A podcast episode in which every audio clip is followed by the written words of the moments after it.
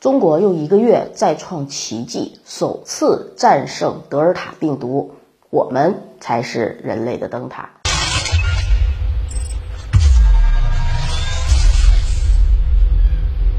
大家好，欢迎收看《丽人说开讲》，我是马岩。八月二十六号，中国新冠肺炎新增本土确诊病例已经下到了三例，而这距离南京机场发现第一例感染者仅仅过去了三十五天。如果不出意外，这十五天内，本轮的国内疫情小爆发将宣告结束，归零目标可以实现，德尔塔病毒在中国的入侵即将结束。相比之下啊，大洋彼岸的美国新增确诊人数攀上了二十万的新高峰，德尔塔彻底击溃了美国医疗体系，将拜登上台后取得的抗疫成果全部归零。中国取得如此辉煌的胜利，连美国媒体都不禁宣称，中国成为地球上第一个战胜德尔塔病毒的国家，又一次创造了人间奇迹。那么这一切到底是怎么发生的呢？中国制度何以如此高效呢？新冠疫情在武汉爆发之初，面对病毒的传染性、危害性认识不足，造成了较大规模的感染数量。当时国内外抨击我们是不在少数的，大多数人呢都将矛盾指向了一个目标——体制问题。然而，随着国内采取坚决措施遏制住了疫情，国外疫情的全面爆发，我们才发现闭卷考试的武汉成绩是多么的优秀。许多中国人也第一次认识到，原来我们的国家和制度是如此的优秀。从武汉开始，中国的疫情防控手段和政策变得是越来越科学，越来越精细化。本轮南京疫情爆发，我们就可以深刻的感受到。几点差别，一呢是疫情区域封锁的范围越来越精细化。从武汉时期的全城封锁到现在的小区封锁，我们付出了经济代价越来越小，造成社会伤害越来越低。当国外媒体普遍质疑中国严控防疫措施会给中国经济造来带来负面效果的时候，我们用一个月的时间基本解决了德尔塔传播的问题，给世界各国。画了一个标准答案。二呢是防疫物资越来越丰富。武汉初期啊，核酸检测试剂和口罩稀缺，一度给疫情防控造成极大的被动。但现在我们看到啊，核酸检测全部免费，几乎是数量无限。火车站、机场、社区门口到处都是核酸检测点，最早是当日就能给出结果。口罩呢，防护服等物资也再没有出现过告急的情况。三就是人民对。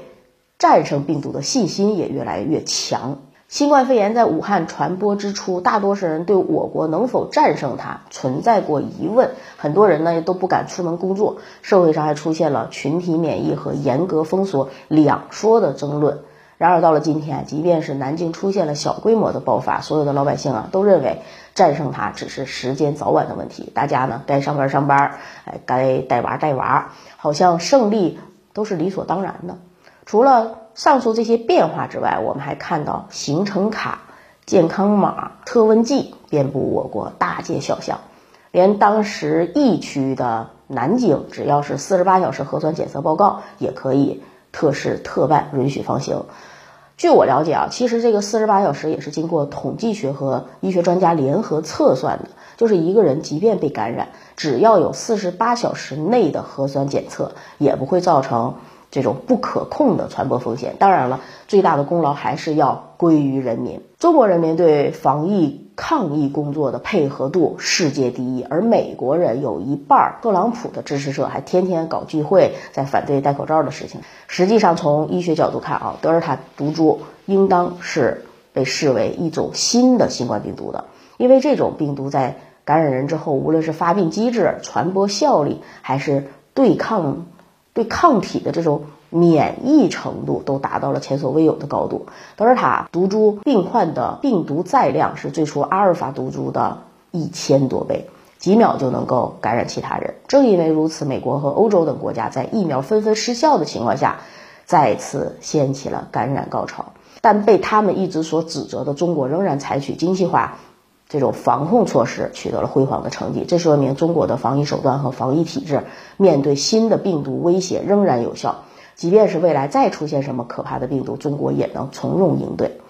也有人提出过，这样一直防下去也不是办法，病毒不断的进化，迟早会攻破中国的防线，而我们的防疫方法带来的社会经济代价会不断的提高，最终还是要接受和病毒共存亡的事实。但实际上，我国对这个问题考虑的已经十分清楚了。卫健委首席科学家曾光就曾经说过。我国全面放开的条件不是没考虑过，而是要先看看美国、欧洲全面放开到底效果怎么样，会遇到怎么样的问题。疫苗打完之后，到底会不会明显减少死亡率？从这个观点，咱们可以看出，我国政府是一个对人民高度负责任的政府，他不会为了所谓的首先开放的名声，就去拿人民做试验品。凡是涉及到人民生命安全的事情。都会从科学和事实两个角度反复论证，选取最佳方案。美国人愿意图这个虚名，它结果呢就是德尔塔直接攻破了辉瑞和莫德纳的防线，造成二十几万人一天的感染量。那么，既然中国的防疫成果如此的有成效、辉煌，外国人为啥就不能学呢？实际上啊，实际上不是不学，而是他学不会呀。中国防疫的成功与中国的体制、人民的配合度、科技的发展水平息息相关。西方学中国最好的就是，嗯，要算澳大利亚，每次出现疫情呢都果断封城。但澳大利亚它缺乏公司来开发健康码、行程卡这类的社交 APP。更没有支撑每个病例进行精准流行病调查的超级云计算机，所以最后虽然也起到了一定的效果啊，但经济已经到了崩溃的边缘，社会代价太大。至于美国呢，从始至终都不存在学习中国的可能性，他们的老百姓自由散漫惯了，宁愿感染新冠也不愿意约束自己，行政体系呢又是州权和联邦政府，呃，联邦政权这种割裂，完全不可能。做到全国一盘棋，齐心协力来抗疫。在东南亚，越南、柬埔寨是属于学习中国的，呃，这种较好的国家。